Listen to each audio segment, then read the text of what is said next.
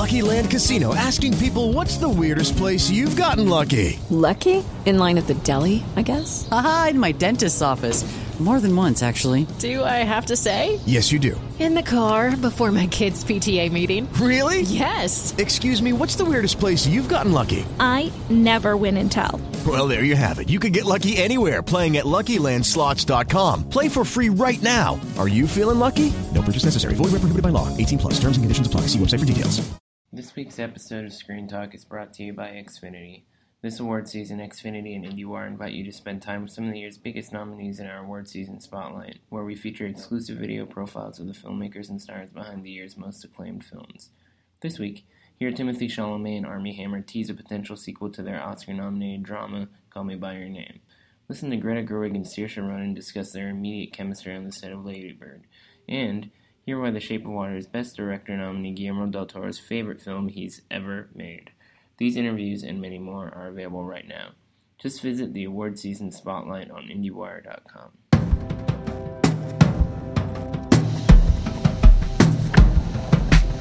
Welcome to Screen Talk, IndieWire's weekly podcast, coming to you from Anne Thompson's kitchen in Los Angeles. I'm Eric Kohn, the deputy editor and chief critic, joined by Anne, our editor at large, and I'm uh, also staying at Anne's house in the final parade through Oscar weekend, which is kind of an interesting moment because the ballots have closed, and so that element of suspense is gone, and now we can just sort of enjoy the weekend and see who gets their, their office pool most incorrect on Sunday because everybody's going to be a little bit wrong this year. It's such a close race, and if you think anybody knows who the winner is going to be, they're crazy. Yeah, there's no because I mean, if you look at the way people are predicting things, not even even your predictions, which just ran, which have a very empirical argument, there there are people refuting those arguments with They're their own so evidence. So- convinced, absolutely. Well, what it is basically to simplify, if you look at the precursors, you know, if if you don't win the SAG ensemble, you know, you're you're you're less likely to win Best Picture. But the the same is true if you don't win the PGA or the DGA, you're less likely to win Best Picture. And BAFTA and Globes wins and SAG wins are not as predictive as the Guild, you know, PGA DGA wins. Well, not to mention the fact that there are there are so many X factors, like the changing demographics of the Academy, the weirdness of all these different kinds of movies. I mean, you could argue that Shape of Water is a consensus choice, but It's still a strange, you know, fish movie. yeah, the fish sex movie doesn't always work for the three billboards people or the Get Out Which- people. so- And that's a very important point. I mean, I'm arguing, I, I, I literally got out my calculator, and there are uh, 17 branches of the Academy. There are 70, 7,258 members. The numbers have gone up in all of the different categories over the years. And everybody always talks about how the actors dominate. You know, there's about 1,200 actors. yeah. If you add up all the crafts, it's about 3,200. And they are the ones that back three, the, the Shape of Water.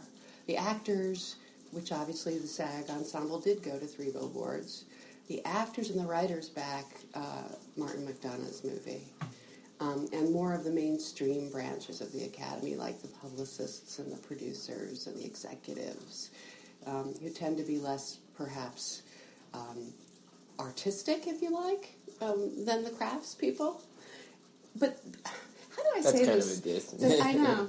The Shape of Water has, it, you know, there is no there is no generalization to be made really, but The Shape of Water has, I think, all the elements of appeal to the actors and all the crafts, and um, of course Guillermo will win Best Director. That much we know. But everybody loves Get Out.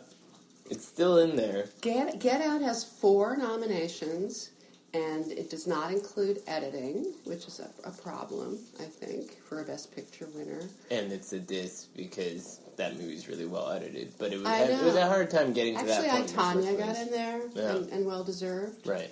Um, again, um, diversity and uh, Times Up are going to play a role. I mean, are people suddenly going to vote for Rachel Morrison, the first woman to ever be nominated for Best Cinematography for Mudbound, who also happened to be the director of photography on Black Panther, which has been getting a lot of press. That she's been getting a lot of but- press. Well, I guess that's a good segue into the categories that we're going to talk about because last week we did the big ones.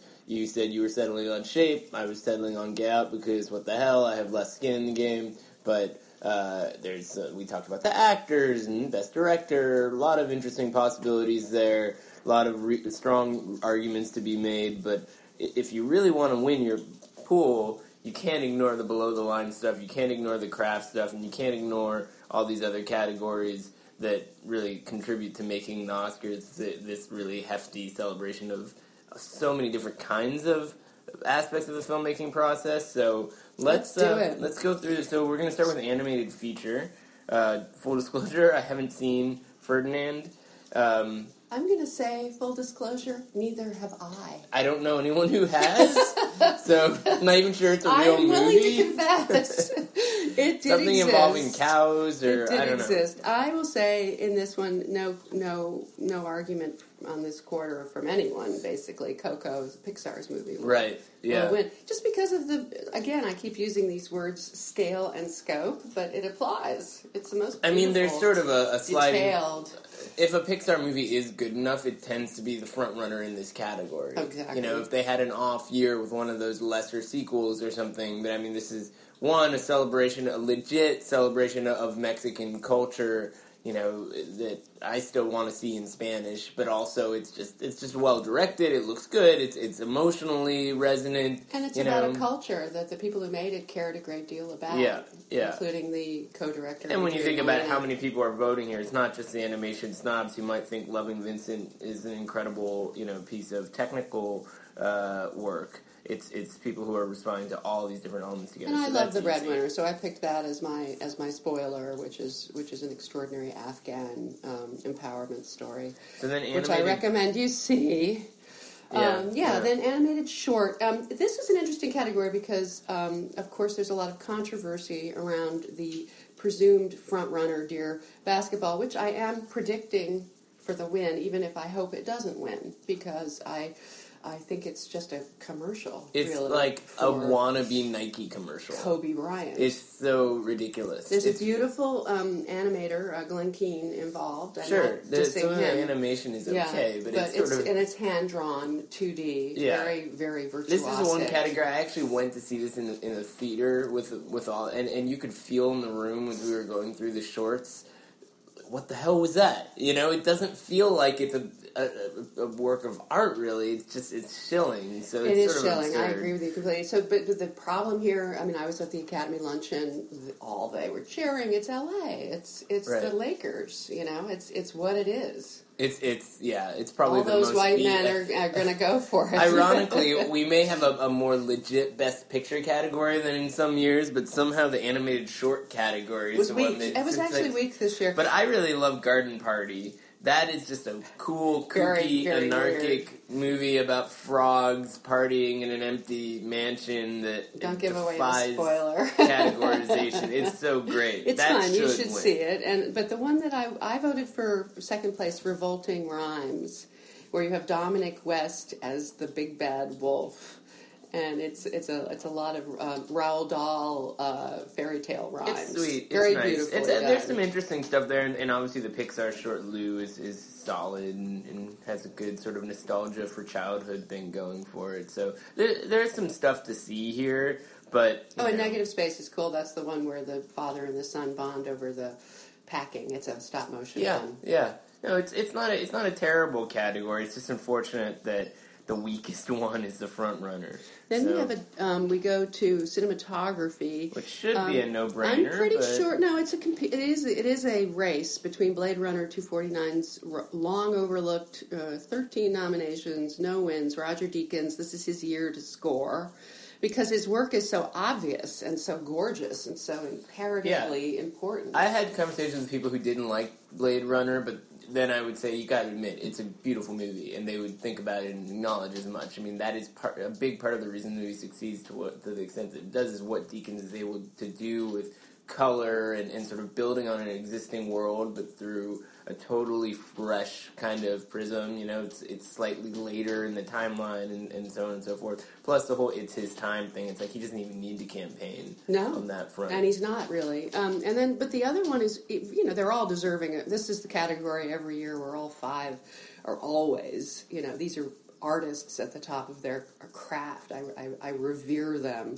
So Hoyt van Hoytema is the one who figured out how to take the camera, you know, the 65 millimeter camera into the cockpit of an airplane and put Tom Hardy in it and fly it. And, you know, it, they did things they've never done before. They had cranes that you, they use for chasing cars used to photograph bobbing boats. Um, you, you have that picture of him lugging an IMAX camera. I mean, it's insane what yeah, it's did. nuts. But but I, I to go back to a conversation we had earlier, I would say the spoiler would be Rachel Morrison because uh, um, if you're talking about everybody looking at this category and thinking about accomplishments beyond just the specificity of of technically what they've done, the noise around Rachel Morrison has been really. I mean, Netflix ran a real campaign around the fact that she was the first woman cinematographer, and as you pointed out, she's now done Black Panther. I mean, there's a real visibility for her, so it wouldn't be a total shocker. I know women who, who voted for her,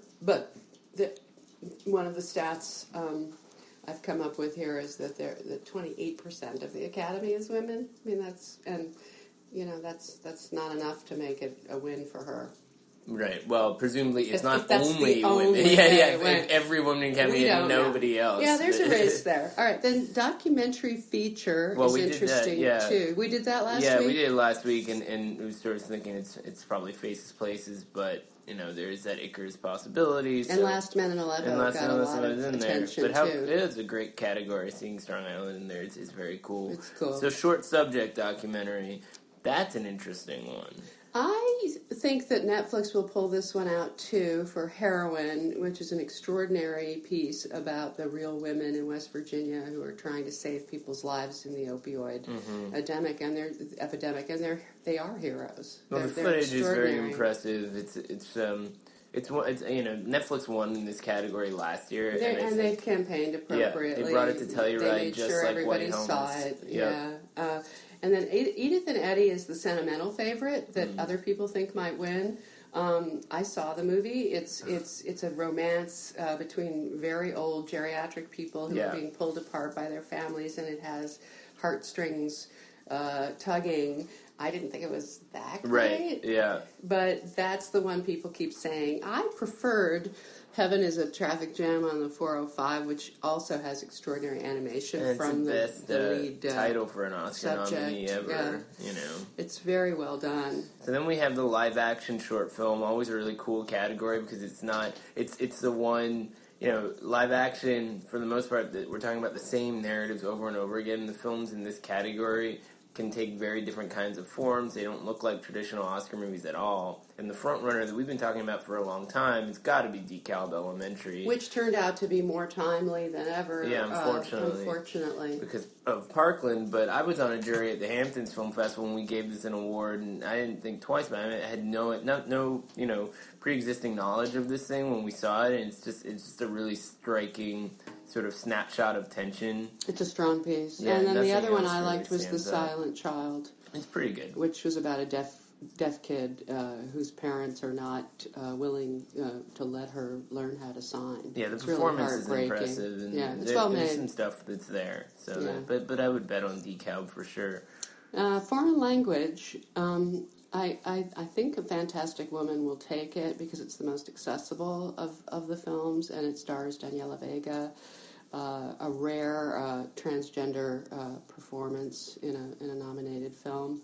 And then you have uh, The Square, probably, coming in and That at would be such two. a weird upset to me. I mean, On Body and Soul, I think, is a much more more, more of an emotionally resonant crowd pleaser. Than Crowd The pleaser Square. isn't the word I would use Well, because it's a so many romance people. of sorts. Yeah, mean, but it's it's beautiful. I love I love On Body Soul, the only one directed by uh, a woman. yeah, and she hadn't made a movie in eighteen years. Right, good story there. But um, and I love Loveless. Loveless is on my ten best list, but um, that's very bleak. The insult is very sort of uh, schematic, It's obvious. and um, I'm not sure that a lot of people went the question in this category is always: Do the people vote if they haven't seen all five? And if they have seen all five, it's a very small group. Yeah. I, I've been doing some research into this. It's like seven or eight hundred people voting Yeah, for this, no, that it, it, which is super fascinating when you think about it because these which movies is more are, than it used to be. I mean, it, and these movies are so different from the everything else that we're talking about the whole season. They represent different cultures, different kinds of filmmaking sensibilities. To a large degree, these are movies that you know get their boost at a major international film festival like Cannes or Berlin, and that's sort of where their profile stays until something like this happens. Which is one of the reasons why the square is a possibility because I mean, won the obvious, Palme d'Or It, it won the Palme d'Or, and also uh, it swept the European Film Awards. And the new membership that has come in is la- largely European, Mm-hmm. and the people that participated in seeing the movies on online, apparently, a lot of them are European. Yeah, I still don't really care for the movie that much, and I think Fantastic Woman, if it's the most accessible film, it's still uh, off the beaten track in other kinds of ways. So Well, the square is very entertaining, also, Yeah. and it has Dominic West again, Yeah. and uh, and Elisabeth Moss. and Elisabeth Moss. All right, film editing. So this is an interesting one. I would love to see Baby Driver win. To me, it seems more like a Dunkirk kind of a year. Has to be. And also, here's the thing: even if um, Dunkirk looks like it's weak in the, didn't do well at the BAFTAs, didn't get, uh, uh, um, you know, acting or writing nominations, it's actually uh, it has eight nominations and it's very strong, and a lot of people like it, so they're going to want it to win. A few things. Editing is the obvious thing for it to win this almost silent movie. Right. I mean, and considering the fact that it's juggling three different timelines and all that stuff, it's sort of embedded in the way people relate to the film. So, although Baby Driver does stuff from an editing standpoint with action and music that I've never seen before. Right. So, So, there are three categories. We might as well do them all together. There's three categories here that are related to this. There's film editing, and then there's sound editing and sound mixing. which they'll inevitably remind you during the ceremony are What two different mean. things. The other people, like the Globes and the BAFTAs, don't make this distinction, but the Oscars do. And and I'm I'm really I don't know what to do because I want Baby Driver to win something. I love Baby Driver, but I feel that Dunkirk is the more important gravitas best picture contender from Christopher Nolan as opposed to a commercial action picture from Edgar Wright and I just don't know. Um, so I'm going with Dunkirk in all three. The Yeah. conventional wisdom would have you lean into Baby Driver for the sound mixing category. but that's because assuming people are, are voting in a nuanced enough way to make that distinction. Correct. And also, but there's been a lot of publicity about the Dunkirk radical sound design. So it could get something there too. Well, with the music. It's would all integrated. Yeah, I mean, I, either way, there, there's some really astonishing accomplishments here. But but bet on Dunkirk, and, and Nolan's movies tend to do well in these kind of categories anyway. So we ran into Edgar Wright last night at this Kodak party. He was uh, in a good mood and rooting Sure. for his team, and Yeah. he can go to the Oscars without having to worry about Doesn't have to worry about stuff, and and yet the movie still got nominated, and so it can be part of that conversation of unorthodox genre films being, you know, sort of quote unquote elevated by all this stuff. Yeah. So So then we have production design, which is a pretty close race between The Shape of Water, which has won most of the precursors, and Blade Runner, um, which um, I would say I would have said that Blade Runner was going to win this because I think Dennis Gassner's designs were astonishing. But The Shape of Water did win more of the precursors, so I'm yeah, going to go with Yeah it's a that. no-brainer. I would beautiful. agree. It's it's it, and, and when you think about it, like these underwater sets and, and all the different kinds of things that happen to sets, getting flooded, and then the, the black and white sequence. I And mean, he did a lot of things where he shot dry for wet, and Yeah. you know, I mean, Look, Blade Runner. like I that. this I can't wait to watch Blade Runner again. At some point, I keep coming back to certain scenes. It, I think it's next level. If you'd cut Jared Leto out of there, it would have been maybe a perfect blockbuster. It's too bad, but in the context of, award, of, of award season it. conversations, uh, you know, in a category like this, it, it does seem like a Shape of Water kind of a year. All right. Well, the, there is another category where Blade Runner is a factor, and that is visual effects.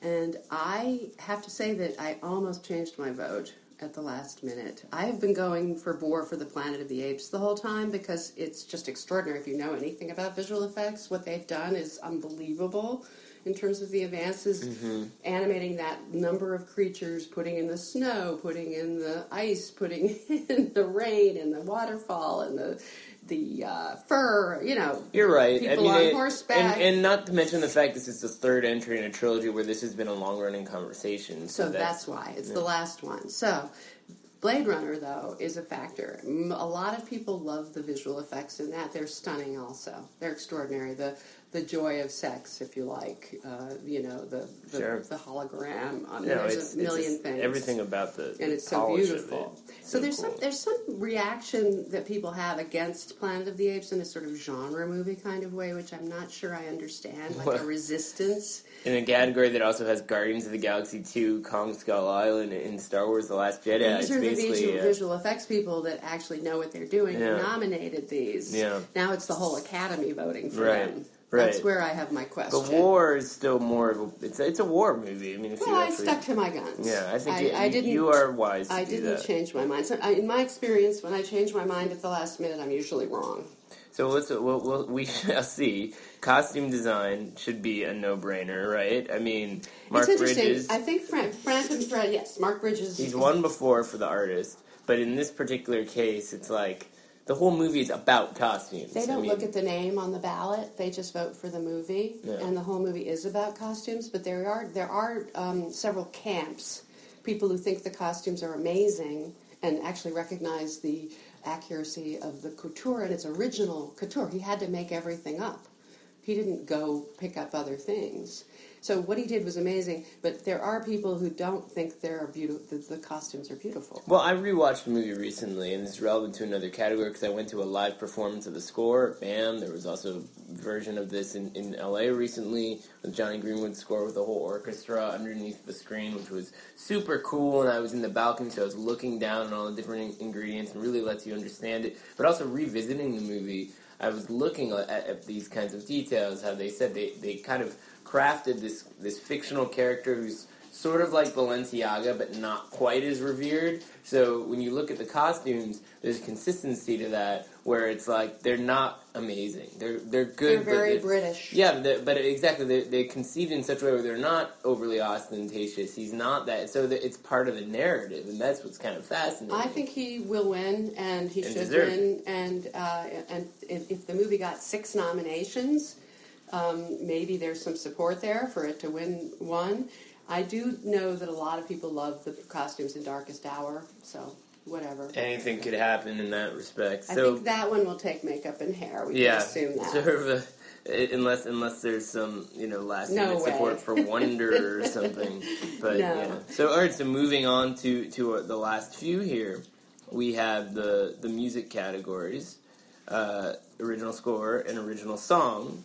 So original song is kind of interesting. We did our critics survey, and critics really want to see Sufjan Stevens win an I just Oscar. don't think that's going to happen. The rest of the world isn't, isn't necessarily bending over backwards for his soft ballads, but um, you know it's a very New York hipster kind of a thing, which you know from a cliched standpoint it makes sense. But it, it's it's very cool. It's a, it's a very beautiful movie, and it's great that that um, that film is nominated. But it it seems like something closer to the the Coco end of the spectrum would be a likely frontrunner, and I know that's Remember Me is falling. such an important song to Coco, and it's used in all these different ways, and it's threaded through the movie and played differently throughout the movie, and it's written by the people who did the Let It Go song from Mm-hmm. Frozen. Yep. But The Greatest Showman, the It's lyricist just so ridiculous. from I- I- uh, La La How much do you want to bet that Jimmy Kimmel is going to make some me. joke about how stupid that movie is, and yet it's There still- are people who love it. My Yeah. daughter loves this movie. I get it. I, I mean, I saw it with my family on Christmas Day, and, and they they said they didn't care much for the story, but they had a great time with it. I mean, it delivers, I suppose. It's a bad movie. sense. There's no But- way to defend it, but um, And that song is really hate annoying. It. I hate it too. But So- there's a viral video on YouTube where the woman who sings the song, the bearded lady, i- is is auditioning, and they have everyone in the Hugh Jackman and all everybody's in the room, and they're all crying. And I cried too when I watched it. Well, I definitely did not cry to the Bearded Lady song, but Not in the movie, in the audition. I get it. All right. So, original score. Now, that one is kind of fascinating because you're calling it for Desplat. You say Shape He's of Water. He's won all the precursors. He's always winning that. He's one of those sort of perennials, as is Hans Zimmer, but people have, he also can be He's almost punchline. won too many Yeah, times. well, it's a tough one, and there isn't anything else kind of outstanding in that category. I mean, John Williams has been nominated a gazillion times for his Star Wars scores, but it's not like this one changes the game. And Three Billboards is a really good score by Carter Burwell. Um, there's a way to pronounce that that I didn't know. I think it's like Burrell. Oh, really? Yeah. Well, Um, maybe the first. Uh, anyway, Phantom Thread would be great. Jonny Greenwood would be great, and he he has a he has supporters, no question about it. But I still think it'll be Desplat. Yeah.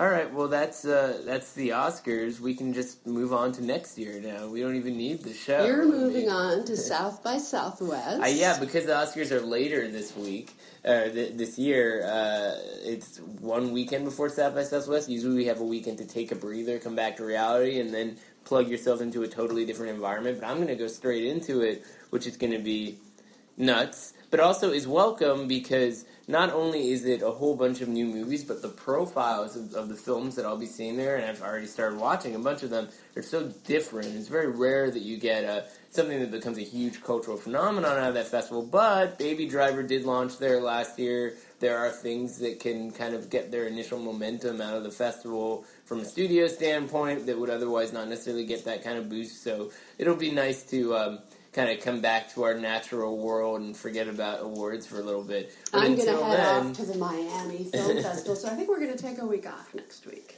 we'll take a take a little breather and go to sunnier places and uh, not think about who might win things and whether it actually matters. But um, yeah, let's let's get to it because we've got a busy weekend ahead of us. A lot of parties. It's basically like being a, at a film festival where you've already seen all the movies and you just need to hit the open bar. So let's I go do have that. some. I have some work to do on Sunday. Yeah. There, there, there, may, there may or may not We be some work cover- involved too. We have to cover so. the spirits. All right, we didn't do the spirits. Oh God, you All can right, read about here's it the later. Short, the short version of the spirits is that Get Out will win many things, and Timothée Chalamet will win as well. And and we get to remind people that A Ghost Story was kind of an interesting movie because it's up for the Cassavetes Award, but that's kind of about it. So See you later. bye.